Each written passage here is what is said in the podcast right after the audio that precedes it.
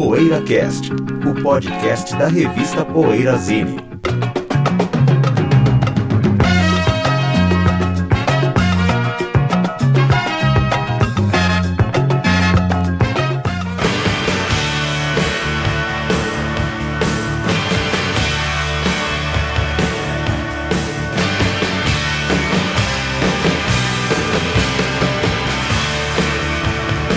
Bom dia, boa tarde, boa noite, chegando o PoeiraCast. Hoje no programa 436 a gente fala dos discos de transição.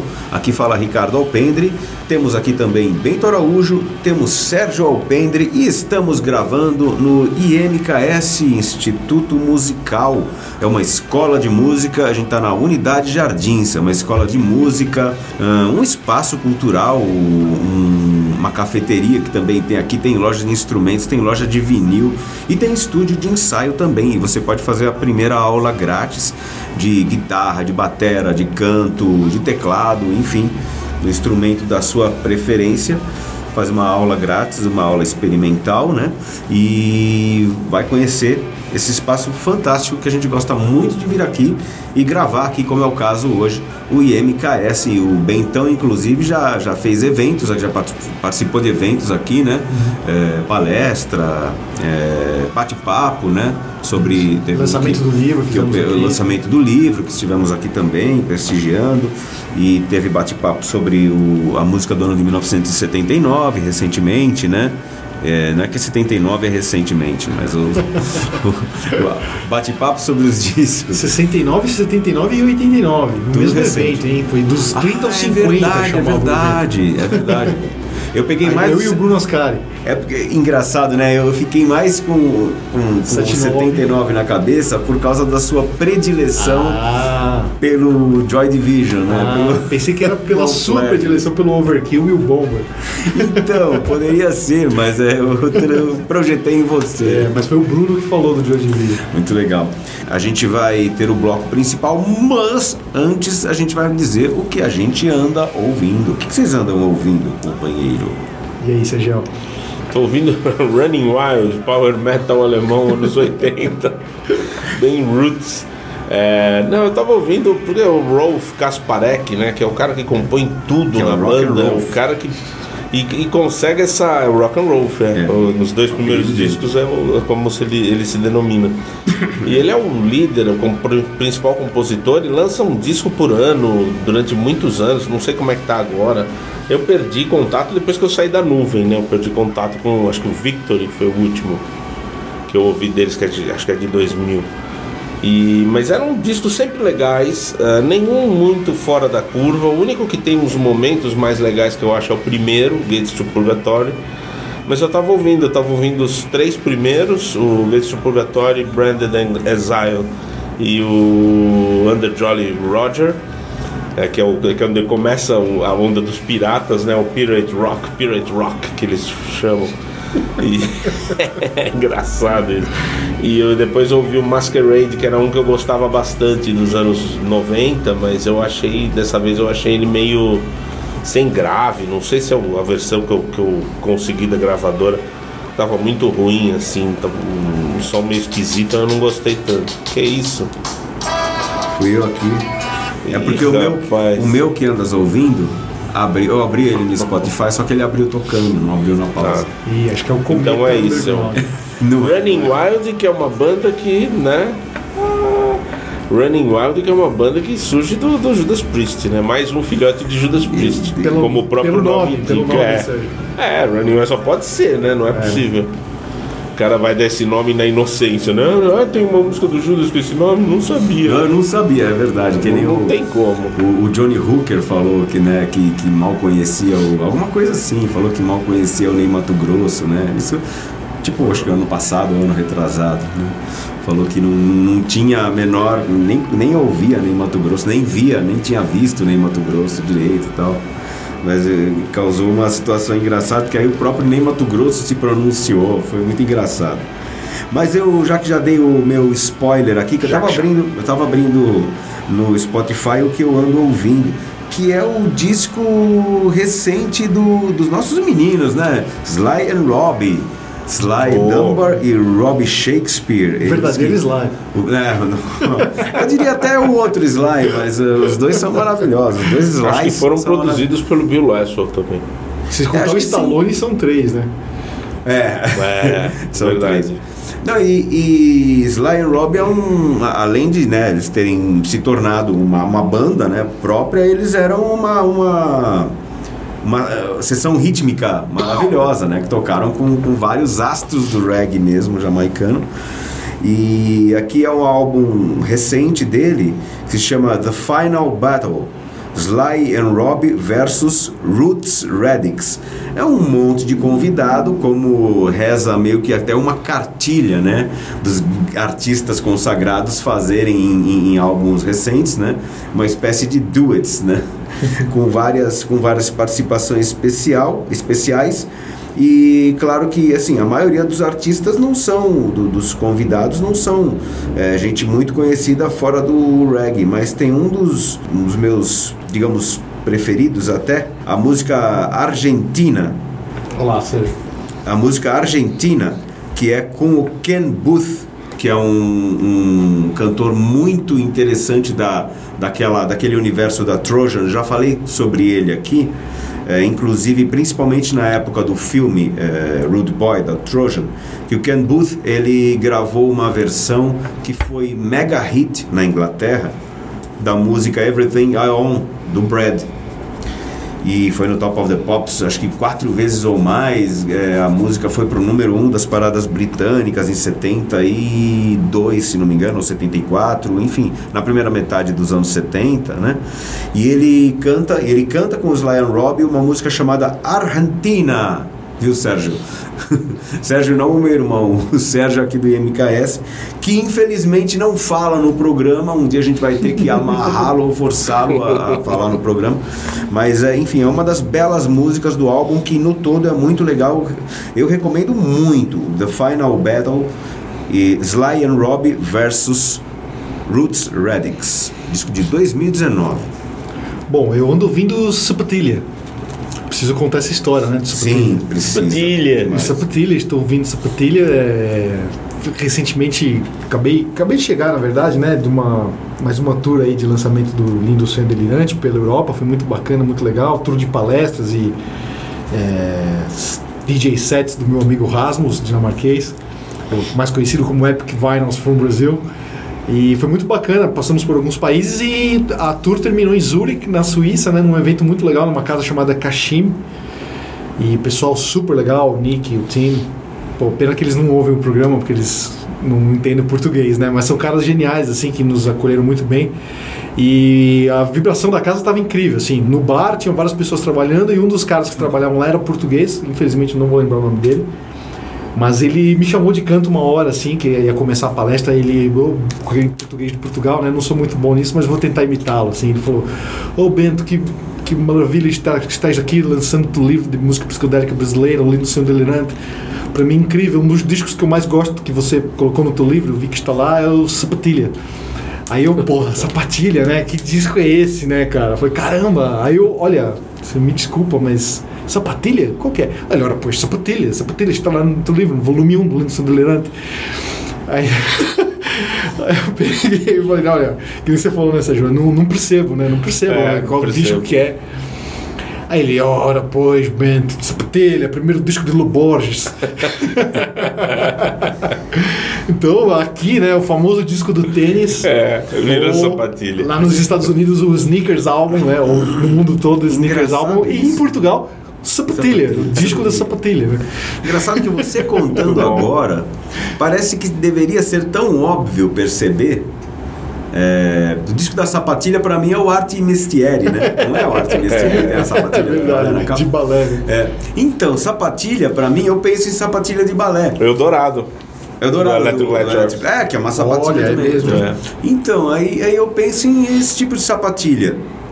E não. Mas assim, imagino que uma pessoa que tenha o português de Portugal um pouco mais no seu dia a dia deve, deve perceber com mais facilidade. E eu fiquei pensando, poxa, deveria ser tão óbvio para a gente pensar nisso e a gente não percebeu. É, e eu tô ouvindo o disco legal. até diferente agora, né? Sapatilha, Eu é. cheguei em casa e falei, olha, vamos ouvir o disco da Sapatilha, né? Sapatilha, Sapatilha de Lu Borges. A influência internacional do É, disco, né? Eu já começo a ouvir até diferente, né? Patrícios. Não é mais o disco do tênis, né? O Sapatilha. É verdade, é o sapatilha.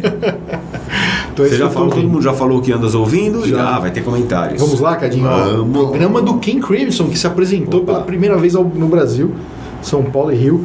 Ó, o João Cândido, nosso ouvinte, mandou aqui. Olá, pessoal, grande programa. A minha fase preferida do King Crimson é a trilogia de 73 e 74. Quanto a uma suposta influência do Talking Heads no King Crimson oitentista, vale lembrar que Robert Fripp já tinha marcado presença no disco Fear of Music dos Talking Heads, em 79. Hum, Lá está ele com sua guitarra neurótica. Ele também tocou com Blondie no final é, dos anos 70. Então dizer que o King Crimson dos anos 80 é um decalque das bandinhas pós-punk é um despautério. Mas foi dito isso, que é um decalque Aliás- das bandinhas, entre aspas, pós-punk? é, eu Ah, acho que deixa eu só falar em bandinhas pós-punk é um despautério. Tá. Posso terminar aqui e Pode, vocês pode, comentam? Aliás, é lamentável saber que bandas como King Crimson, Yes e Gentle Giant tiveram que dar espaço para aquele monte de esterco que chamam de movimento punk. Mas, enfim, grande abraço. É o mais Ah, engraçado. Eu, não, eu me recuso a O comentar. mais engraçado do- eh, desse comentário é que depois vem o, o- vem o, o nosso menino Caio. Já vou dar spoiler Ah, é, no o Caio tá comentário aqui. do Caio. Verdade, tá aqui. do, do nosso Caio. E, e vai e concorda com esse final de comentário. O Caio mandou aqui, ó. Sensacional sua afirmação destroçando o punk. Ele que anda com camisa do Rockwind, ou seja, um cara teoricamente muito menos intolerante, né? Muito menos conservador no, no seu gosto musical, porque o, o Rockwind é uma banda punk, fazendo progressivo entre aspas, inclusive, né? Agora, essa questão, eu não sei se foi dito que o King Crimson seria um decalque do. do porque ah, no, no É, eu momento do acho. programa alguém iria. Ah, você acha? Eu ah, não sei se eu falei dessa forma, mas eu acho que o, o King Crimson da segunda fase Ah, quis fazer algo parecido discos, com. né? Eu até gosto, mas eu acho que perde pro, pros discos do Talking Heads. Do, pe- perde pro Fear of Music e E aí, perde Cadinho, é pro um Main despautério ou não é? Como disse Não, o eu não acho que é, porque é questão de gosto, mas eu, como não gosto muito do Talking Heads, né? eu Acho ok apenas. Mas você gosta Então- das bandinhas pós-punk?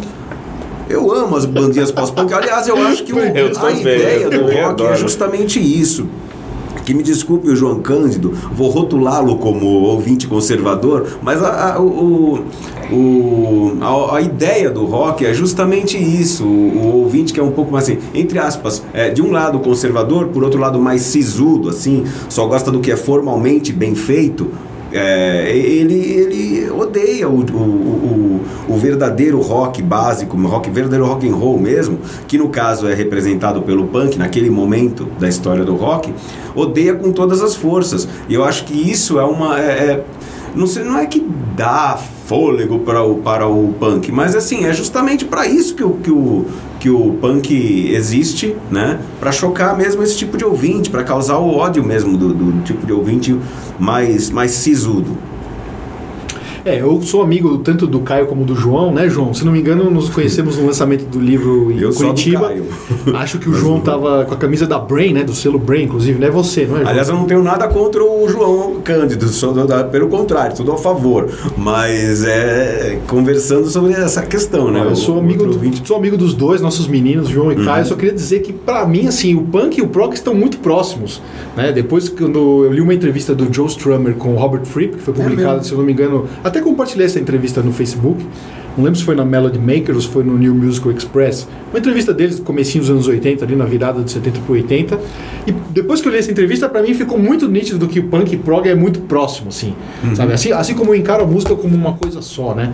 É, eu tento fugir totalmente dessa coisa de É, também e tal. assim. E todas as manifestações pra mim são musicais, são legais pra caramba. É. Então, assim, as bandas progs que eu, que eu mais gosto são as que têm uma ligação muito forte com o punk, que é o Vandergraaf Generator, por exemplo. Né, o Peter Hamill, Nadir's Big Chance, né? John, Johnny, Johnny Rotten Johnny falou, cara, é. um disco da minha vida, né? Sabe, mesmo o King Crimson, acho que tem algumas coisas punks ali, influência.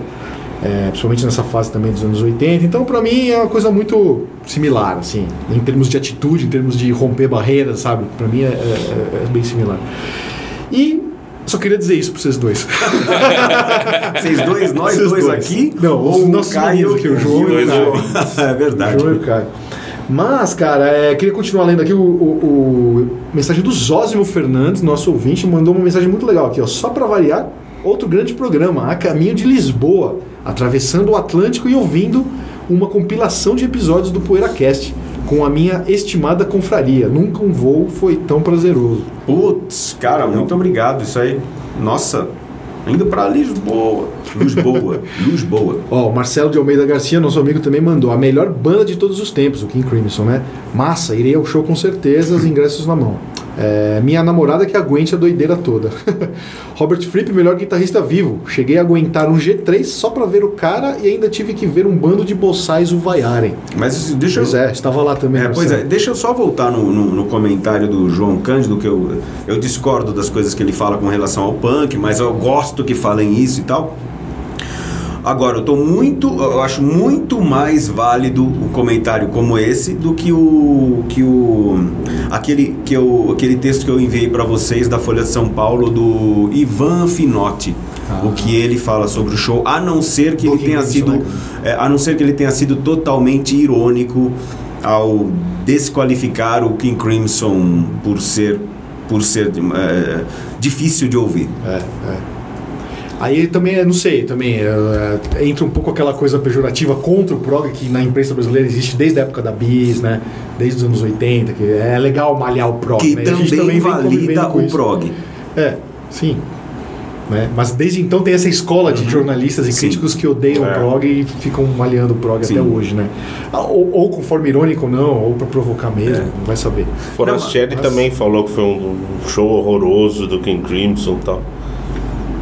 Mas o irônico que eu, tô, que eu tô cogitando é justamente ironizando esse tipo de atitude que ele mostra no texto, entendeu? Uhum. Mas eu acho que não, acho é. que é a atitude dele. Mas eu, eu mesmo já falei aqui no programa, o José que me perguntou, eu também eu vi, eu não vi o show no Brasil, estava trabalhando no dia de São Paulo, o Rock in Rio também não vi, estava trabalhando e eu vi o show em Londres no ano passado. Eu também não gostei muito do show do King Crimson, já falei aqui. Falou, Teve até o vídeo que já me parou lá no festival do Sesc Santander. O pessoal, pô, mas você não gostou do show? Eu falei, não gostei, assim, acho que artisticamente é muito pouco para uma banda como King Crimson em termos de artísticos mesmo, sabe? Para mim o King Crimson sempre foi uma banda inquieta, buscando novidades, e para mim é um show que virou greatest hits, assim, virou meio que um tributo ao King Crimson, até em termos de setlist né, de ser um greatest hits. Então, é um show que para mim não acrescenta muito, tá, pessoal? Sou, não, não, sou um fã de prog e tô falando isso, né? Não é porque o cara não gosta, sabe, que o cara tem aquela coisa contra o prog, vai lá e fala mal do King Crimson, né? É isso que eu queria só dizer que, como fã do King Crimson e fã de progressivo, também é um show que não me disse muita coisa. Mas, vamos dar sequência aqui. o Ian, Ian Schwanz, é isso o seu nome, Ian? Falei certo seu sobrenome? Schwanz, manda aqui, ó. Acho injusta essa rotulação é, que vocês fizeram ao In the Wake of Poseidon como uma imitação do In the Court of the Crimson King. É um álbum muito belo e tem suas próprias características. Observem o jazz pesado em Cat Food. Pô, bela música. É Além da música que nomeou o álbum, que não merece comentários. É, outro dia estava navegando no Prog Archives e fui ler as reviews do álbum Silent Cries and Mighty Echoes, do Eloy. Tinha umas 100 reviews criticando o álbum, porque a introdução se parece com a música Shine On e o Crazy Diamond do Pink Floyd. Isso me cansou. Escuta essa sonzeira aí e esquece disso. Aí ele faz um ha-ha-ha. Legal, Ian. Ó, o André mandou aqui, excelente programa e chorando de emoção com o segundo parágrafo do João Cândido. O surgimento do punk foi o verdadeiro The Dream is Over da música. Olha, o André, hein? Cara, o sonho acabou, André. É, é isso. Cadinho que gosta desses comentários. Pô, eu, pior que eu considero isso o auge da Inglaterra. Os caras querem me matar. O auge é 77, Cadinho. 70, 75 a 83. Acho que dá pra gente fazer um programa, né, cara? O verdadeiro auge da Inglaterra. Pô, é, sim. E ele começa em 75, né? É. É isso, começa com o Dr. Phil. O marco, marco inicial do auge é o 74, vai, começa com... o Burn the High Hopes. Não, mas o primeiro álbum é de 75 já. Ah, é 75? em 75. Eu pensei que era 74. Ele tem cara, né, de é. 74, que é bem básico, né? Tá. Quer dizer, não que bem básico se é, é orne muito né? com 74, né? Meu Zete, né? Bem Zete. Básico. Ah, bem básico, é. Nossa, olha o que o cara foi buscar. Bom, é... Vandré Santos mandou aqui, ó. Meu pedido foi atendido, acredito que vocês não lembraram, mas há algum tempo eu sugeri um programa com King Crimson. É, na época indicaram os programas que de certa forma abordaram momentos da banda, mas não a obra toda. É verdade, André. Eu lembro que você sugeriu isso. Desculpe aí se não lembramos o seu nome no programa. Mas o King Crimson é uma banda bem pedida aqui pelos ouvintes, viu? É, depois que eu vi o programa, fui conferir o The Power to Believe, que aliás achei excelente. Minha fase preferida é a com John Wetton, mas adoro o primeiro álbum, assim como o King Crimson do início dos anos 80. Parabéns e abraços. É, André. A gente também, né? A gente gosta de todas as fases, né? Ah, sim.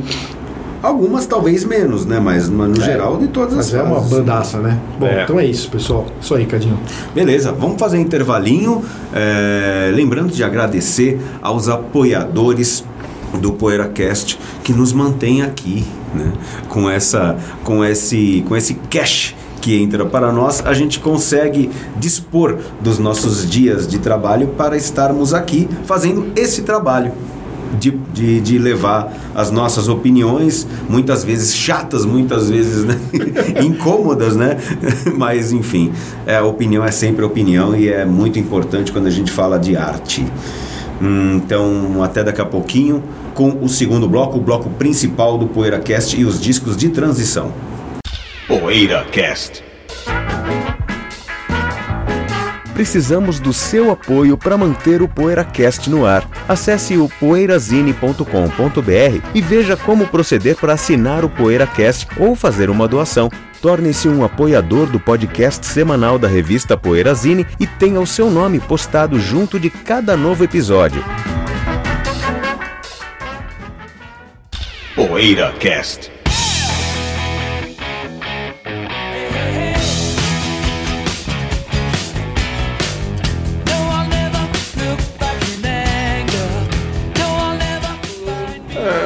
Vou deixar isso na gravação. Porque já estava gravando. Tô te imitando. Discos de era a transição entre o, o intervalo não gravado e o bloco, entendeu? Vou deixar isso. Na caixa a gente vai botar o que a gente conversa em off? Na caixa. Na caixa. Na caixa. A caixa, os sessions, né? É. Depois era cast sessions. Complete sessions. Naked. Naked. Poeira cast naked. Poeira cast And finally naked. free. Nossa senhora, programa de transição. Vai, este é um programa de transição, a gente vai falar dos discos de transição. Depois desse programa a gente só vai falar de punk. Que o, o grande rock progressivo teve que ceder espaço a essas bandinhas pós-punks. Como é que é? Mas enfim, discos de transição aí, né? Bom, o Sérgio que tem que explicar é, esse programa aí, Sérgio. Ele que... Vai lá. Ah, eu tava, eu tava nessas perambulações pela cidade, eu tava. Você começa a ter ideias, né? Aí eu tava pensando, pô, a gente podia fazer. Eu, eu gosto muito de discos de transição, né? São aqueles discos da banda que tá indo para um outro caminho, assim. Às vezes esse outro caminho não é muito bom. Por exemplo, And Then There Are Three do Genesis, como o Bento mesmo lembrou. O Genesis piorou depois dele, mas esse disco ainda é muito bom, mas ele já marca o que seria o Genesis depois, né? O, o Saxon com Power and the Glory e Crusader. Talvez sejam os meus dois, junto com Daniel Letter, os dois, os dois discos que eu mais gosto do Saxon. Mas são discos de transição, uma transição que se consolidaria no Innocence No Skills e chegaria a uma ressaca ferrada no Destiny, né? E aí vai ter outro disco transição que acho que é o Solid Ball of Rock depois, né? que é um metal mais pesado, já transição para os anos 90. Então eu, eu, eu fico fascinado por essas, essa, esse movimento de transição que muitas vezes se traduz no não, vamos, vamos adotar um outro estilo, mas vamos devagar. Calma, vamos preparando os nossos fãs, né? Nem às vezes nem é consciente isso, mas é um tipo de cautela, vamos dizer assim, né, na mudança. E eu sou fascinado por esses momentos. Por, mas, por exemplo, o Camel, eu tava pensando no Rain Dances como um disco de transição. Mas acho que não, acho que já muda mesmo. A entrada do Richard Sinclair já levou a banda para um outro lado, né? Em que o Latimer tem mais importância do que o Barnes. Então, enfim, a gente pode citar vários outros, King Crimson, como a gente estava falando aqui com o Sérgio. Parece que não tem discos de transição, né? São blocos muito definidos é. de, de mudanças. O David Bowie só tem disco de Todos os discos transição. são de transição. Então, é, Todo- Ele tá em trânsito. Aquilo que eu estava falando no intervalo aqui, antes da gente entrar no ar, no ar é ótimo, sobre o conceito, né? Antes da gente começar a gravar, sobre o conceito, né? Disso. É, um disco que é o primeiro de uma nova fase, é, a gente não consideraria um disco de transição. Não. É, transição é quando é, ele tá entre uma fase e outra, né? É. E o Rush, o Rush, por exemplo, tem discos de transição que são os ao vivo. Que marcam Mas as É fases, curioso. É. Louco, né? Mas você sabe que dentro dessa filosofia até do, do Rush, se a gente pegar o 2112, que é o último da primeira fase ainda, né? É. Antes do primeiro ao vivo, ele já é um disco de Já, é, transição. já é tinha transição. mudado. Porque ele não é da fase prog, mas já é, É. um disco totalmente progressivo. É. Então ele é Assim, transição, né? Ele é. é, Assim como. é então, é uma transição ah, que vai alcançar, a meu ver, aí é bem pessoal, um certo beco sem saída no Hemispheres. Mas um ápice no Affair to Kings, né? Acho que é, é que eu acho o 2102 já um ápice. Mas melhor né? que o Forever. Acho que os dois são muito bons, são meus preferidos, talvez. Mas o Hemispheres realmente já fica O um negócio, Hemisphere né? já fica uma coisa mais cansativa. Aí tem mais dois discos de transição, Permanent Waves É. e mais ainda o Moving Pictures. Esses dois discos mostram claramente uma transição para o que viria a ser o Signals. Verdade. E depois o Great Under A Pressure. segunda e tal. fase do Rush, então, tem dois discos progs e dois discos de transição, né? É. Se a gente analisar assim, a É. segunda fase do Rush. É, é, pra mim são os quatro melhores discos do Rush. A segunda fase. Esses é- quatro, o 2112, o Farewell to Kings, depois o Permanent Waves e o Moving Pictures. Ah, pula o Acho que é o grande Rush, pulo o Hemispheres, que eu acho mais fraco, eu acho um disco Uhum. menos bom, assim. Era necessária a transição, né? Uma modernização do Até, som. você, falou, você falou até o Moving Pictures É. pulando. Pulando o Hemispheres. É curioso isso, porque o último álbum de cada fase do Rush já é transição. O Presto É. também, já é um disco que ele, ele tem mais a ver até com Roll the Bones. Roll the Bones do Verdade. que com o Your Fire. É verdade. Né? O Roller Fire é muito sequência dos que um- vieram é, antes, né? Na verdade, eles têm então um disco de transição, é, não necessariamente, mas ocorre isso. Antes do ao vivo tem um disco de transição. Já tem um disco de transição. É, não sei se é Legal pensado isso. Não, é. Eu acho que Até capaz, mesmo. porque o, o Rush é uma banda bem assim. Bem, né, é, bem racional. né? racional, é, É. exato, é uma palavra boa. Pra... Eles são mesmo. E o Yes álbum é um disco de transição? É, né? Não é da primeira fase do Yes para fase mais prog, já tem, né? Boa Ou ele- pergunta, ou Bento. ele Eu não já tinha pensado nisso. Eu acho que ele é um disco de transição, É. porque a fase mais prog mesmo é a do Fred e Engraçado, do né? É. The Edge, né? É, são Agora ele é uma ruptura dos dois primeiros, assim. Engraçado é. que talvez por eu ser menos escolado em Yes, eu já considero o, o Time and Award progressivo o suficiente, sabe? Ah, Não, mas acho que o Bento, acho que o É. Yes Album é mais. É mais prog e não tão ainda quanto. e não tão quanto o Fred. Porque tem o Tony Kay ainda, né? É. Ainda tá Eu acho que a transição vai se completar quando entra o Rick Wake. Fragile ou Fredly? Fred, os dois É, certos. é. Já, já chequei no Longman Ah, é? E, Dictionary. e depois ainda vê o Close to the Edge, que aí é um desbunde É. antes de. É, faz sentido, faz total. bastante sentido. É, eu acho que discos de transição, por exemplo, no caso do, do Judas Priest, o Point of Entry me parece uma vontade de buscar uma transição para alguma outra coisa que eles recuaram. Eles É. falaram, opa, os fãs não aceitaram, É. vamos recuar para o British também Steel, que é o Screaming for Vengeance. Isso também. É verdade. Point of Entry, como- Nossa. Mas aí no Defenders já, opa, a gravadora tá pressionando, vamos fazer um lado 2 mais comercial, e é muito bom ainda, mas aí vem o turbo. Foi um momento de Grace Under Pressure, então, o Point of É. Entry. E aí eu vou. Opa, peraí, né? Apertou, cedeu. Ai, meu Deus. Agora, o Led Zeppelin tem disco de transição? Ih. Led 4, talvez? Será? Quatro. Acho que não tem. O Led Zeppelin vai mudando o- sempre, né? é, House of the Holy já é três outra bem diferente dos coisa. dois primeiros já. né? É. É. E não é. E Sabe não é um- transição. Um disco que só não é tradição porque o Ozzy saiu e tal é o Never Say Die. Né? Ele, ele é mais transição do que o Technical Ecstasy. O, acho que o Never Say Die aponta para outros caminhos assim do que o- os caras queriam. Mas aí saiu o Ozzy e eles falaram: opa, precisamos. Né? Aí entra o Dio, volta aquela a cacetada e tal. E o Who Do You Think We Are do Purple é a transição? Ou não? Não, porque, quer dizer, é um disco diferente, assim, né? Então, a gente pode Mas o que veio depois, a fase mais funk e soul, não tem muito muda a ver com tudo, ele, né? é, É, acho que muda não. tudo. Não chega a ser transição, É, acho. Acho que que não não também. Acho que não. Mas é engraçado, deu pra sacar o conceito, É, né? Ah, sim, sim. Que são tipo Rubber Soul do- É. dos Beatles. Mais do que o Revolver.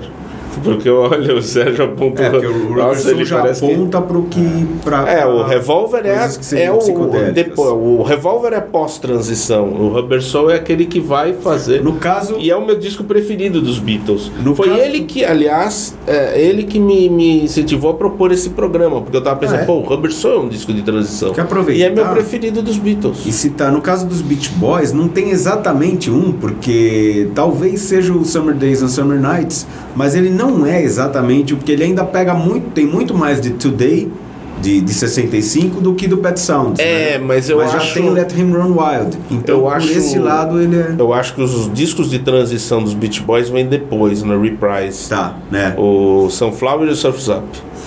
São uma tra- transição assim pra década mesmo. Eles querendo sair daquele pop mais melodioso e tentando entrar nos anos 70, mas sem abandonar as características, né?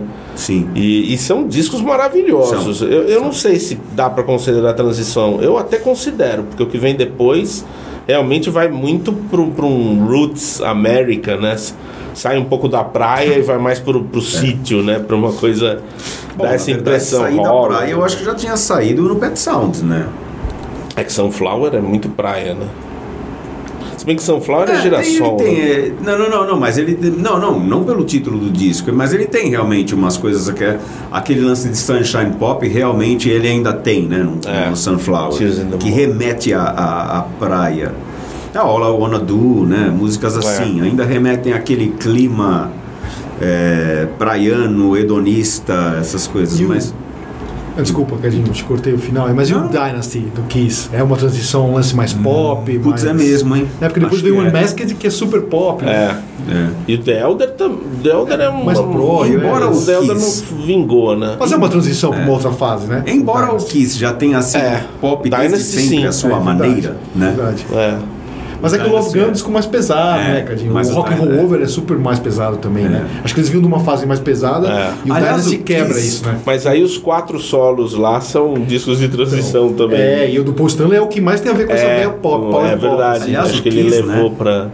Ele poderia ter um, um- poderia ter outro nome, o Kiss. Dentro daquilo que você fala, ele poderia tirar o primeiro S e pôr um D e virar uma banda Kids. Kids. Agora né? olha Porque é que coisa. infantil. É um Primeiro, elogio, tá? primeiro do ACDC, ou ACDC como a gente fala, produzido pelo Mutilage. É. um disco de transição. Que é o Highway to Hell. Highway to Hell. É uma transição da Que fase aí, crua, né? Da fase mais da fase crua australiana. pro Back in Black, que o Back in Black é aquela coisa do, do- da superprodução, da... Abrir voz, Ah, sim. né, os back vox. É, os back É, vox. é, e é, É um não, e é um disco sim. muito bem produzido, um disco muito de produtor. E antes era mais aquela coisa rústica, né? Agora, pegando um gancho nessa sua questão, o primeiro do, produzido pelo Mudland do Def Leppard também é um disco de transição, que é o High and Também. Dry, não é? Então é, Ah, o Ryan Também Dry já é o entra os vocais, os vocais a License si mesmo, né? É, é que eu acho, é, eu acho aí os soft. dois discos são de transição. Porque o High and Dry é de transição, mas tá mais pro, pro On Through the Night. E o Pyromania é de transição e tá mais pro Histeria também. Ah, mas aí é uma. Nesse Com caso, então, eu acho que dá pra tirar da característica, já é mais, mais uma evolução artística da banda, né? Evolução não, Não. no sentido de que vai ficar melhor. Mas não tem uma. A característica a gente está fazendo no programa. Porque discos de transição são justamente os que mostram essa evolução da banda. Os que não se repetem. Então aí é, aí é uma coisa que é. Agora, Todos fazem uma transição. agora se é caso. sempre uma evolução, aí é não. É igual o David Bowie, ele vai sempre evoluindo. Talvez o Scary Monsters. E o Def Leppard ele foi até um certo momento e depois parou de se modificar. Sim, exatamente. Então esses dois É. são a transição. Tem aquela pro- mudança do slang lá que aí seguiu moda, né? É, Não é mas aí foi um disco, disco, moda, é, né? foi um disco no meio ali que É. eles tentaram uma outra coisa e É. depois voltaram ao, Que nem as bandas que seguro. foram pro grunge no, é- na, na época em que... É. Como bandas que foram pra surf music, como bandas que foram pra new album, né? É. Que loucura isso, né? New album fazendo esse tipo de fator. É, o que é legal isso é que demonstra uma vontade de, de algumas bandas, claro que até o Ramones, vai, a gente pode apontar disso de transição ali com. É que não foi pra lugar nenhum, mas o, O Graham Goldman, produzido Ah, pelo Graham é. Goldman, é super diferente.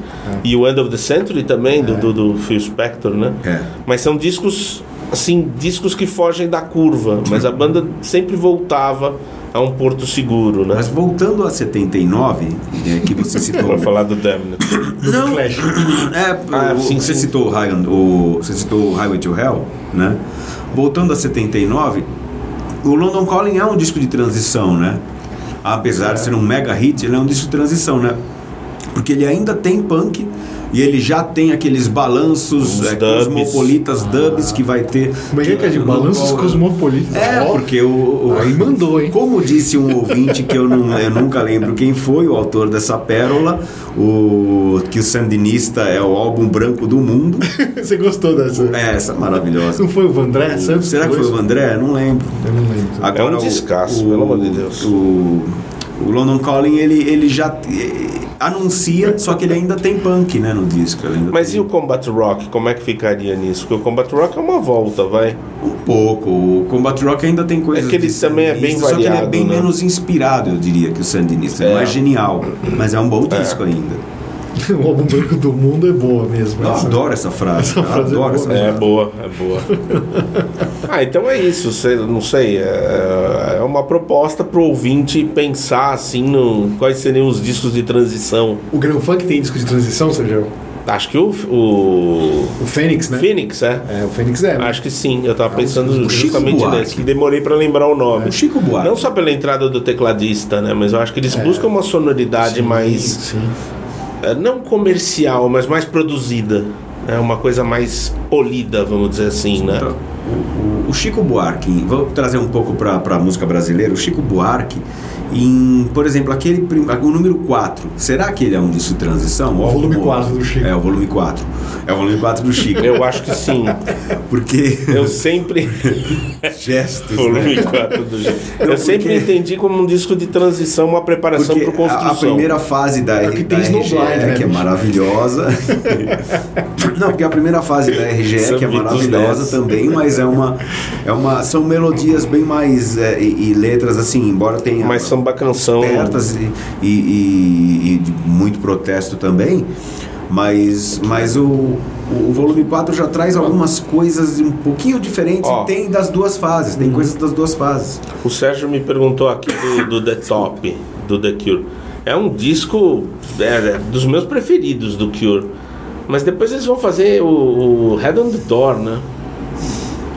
Então não sei se dá pra. A primeira fase é mais dark, né? É, talvez nesse, nesse aspecto, né? Porque até o Pornography é a coisa mais. Eles vão indo pro Dark e depois eles dão Love Cats, aí vai o The Top. É, talvez nesse sentido sim, né? E aí vira, fica, vai ficando cada vez mais pop. É, E o Queen, Sérgio? Qual que é o disco de transição? É o The do Game, né? É o The Game. The Game. É o primeiro com sintetizador. Os caras já estão aí, pá, as portas do Opa! perigo estão aí no The que é um maravilhoso The Game, mas já tem uma coisa ali do, do- de uma mudança radical, né? Mas eu achei interessante essa colocação que você fez com o Judas, né? Que os caras apontam a direção, mas aí volta atrás, recuar. né? Deve ter outros, outros casos Só que disso, foi, né? não Tem. foi a mesma direção. Tem sim. Não foi a mesma direção que apontaram no, no Defenders para depois enfiar o pé na jaca do Turbo. Ah, Não. Foi uma é. outra. de- Opa, tentaram aqui essa porta, É. não abriu. mas o Defenders é uma continuação do Screaming também pra vocês, assim, ou não? Ah, é, É, mas parte, o lado por isso B é já disco tem uma. É, Tem, como é chama aquela... já tem uma. Love Bites, Love né? Bites, É, tem uma disco- coisa mais. é, o disco que começa com a Free Will Burning, ele é continuação do Defenders é, do. é. O lado A é. Screaming. né? O lado A é o Screaming, é como se fosse o Screaming novamente. Mas o lado B já muda, né? E o Bark at the Moon é um disco de transição? Eu acho que não. Eu acho Não? que o Ultimate Sim é a transição já feita. Já, Já não, feita. Não tem Bark uma Moon não transição. anuncia muito, você acha? Acho que não. É coisa mais farofa, assim, já, que a gente É. um pouco. Acho Porque que não. tem- ele tá tem mais pro- muito mais pro do Dire of mas de um Mas ele é um pouco disco menos inglês, né? Eu acho que os dois são mais ingleses, assim, os dois primeiros. Aí o Bark the Moon já é meio mais americanizado, assim, É, eu acho. a assim. abrir voz, né, na Soul É, Time, e as uns guitarras, né, já mais Jake É, Lee. É, pode ser. É, o Jake Lee. É. Tudo bem que o Randy Rhodes era, é era americano. americano. mas assim, acho que não tinha tanto essa linguagem, assim, do... Porque eu acho que o Dire, Farofa, o né? Dire já tem isso em relação ao Blizzard, né? O Dire já tem isso, eu Já acho, tem, em relação ao Blizzard. Já é mais americano, assim. Ah, tava pensando em off, acho que não falou uma, né? O Accept, Balls to the Wall. Ah, É. Que aí já é um. Você pega o Restless and Wild mais pesado lá, mas ainda tem os dançantes e tal, mas Aí chega o Balls to the Wall, já tem tanto a música trash lá, Fight It Back, né? Quanto a mais trash, mais rápida, vai, não chega a ser trash. Quanto as mais Winter Nights, aquelas baladas e tal. É, eu acho que um indício pra você aí em casa sacar o que é um disco de transição é aquilo que história que a gente já contou centenas de vezes aqui no PuraCast. Usando o Kiss e o Destruction como referências. Se você pôs o disco, deu pra dançar, é transição. Ou nesse caso, Mas não Inferno- funciona com. Inferno Overkill seria um disco de transição. Depois disso, é, despirou, soltou a franga. Aí, né, bicho, abriu pra disco music. Essa foi demais. Dá pra dançar com o Inferno Overkill. Esse, Cara, esse- quebrou o disco. Demais, o... Essas histórias são boas, né? Bom, é, isso, pessoal. Vai ter top 5? Acho que é. Não, não. Pô, não pensei em nenhum. É, eu também, também não fiz não. top 5. E você aí, né? Mande o seu top 5 discos de transição. Né? Se- se- sabendo já que o critério de discos de transição vai mudar sempre para um cara e para outro. né? É, não existe assim uma lei que determina se tipo, o VAR para conferir se é disco de transição ou não, né? A regra. Tipo, É, a gente poderia sempre- impor o nosso VAR, mas ia ser o nosso VAR, não ia ser um VAR que ia determinar. olha lá. O pé dele tá um pouco mais para 83 do que para 84 ainda. É. Então ainda não. E lembra- usando a frase do nosso ouvinte né, que mandou o comentário, lembrando que um disco de transição pode, pode é, como é que se fala assim, exemplificar e retratar também o The Dream is Over para alguns fãs, né? Pô, É, eles tão verdade. mudando, né? É verdade, e agora, né? Os, é. Putz, pra onde a gente vai, né? É. Isso- O Dan- Ah, só pra encerrar, o disco de transição característico do do pós-punk, Damned. o Strawberries do Damned. É mesmo. Caramba, é, metade é o que eles estavam fazendo antes. O Black o qual que vem antes mesmo?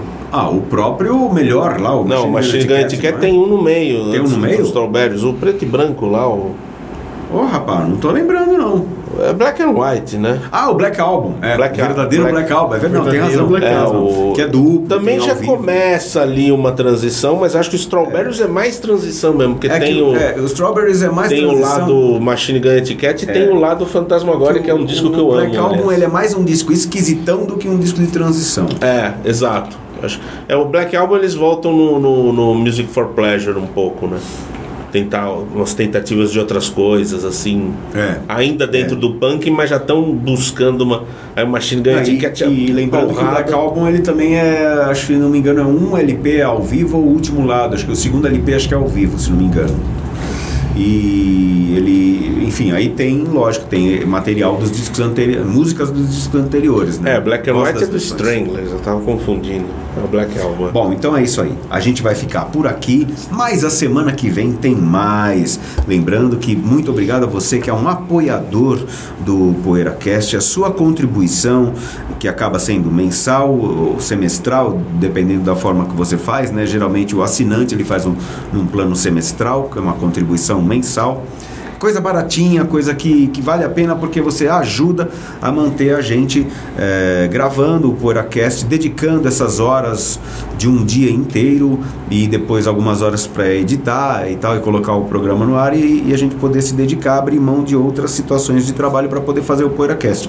E a gente agradece muito mais uma vez aqui ao Sérgio, ao Kleber Kashima, do IMKS Instituto Musical, onde o PoeiraCast está sendo gravado. Até a semana que vem com mais um PoeiraCast. PoeiraCast.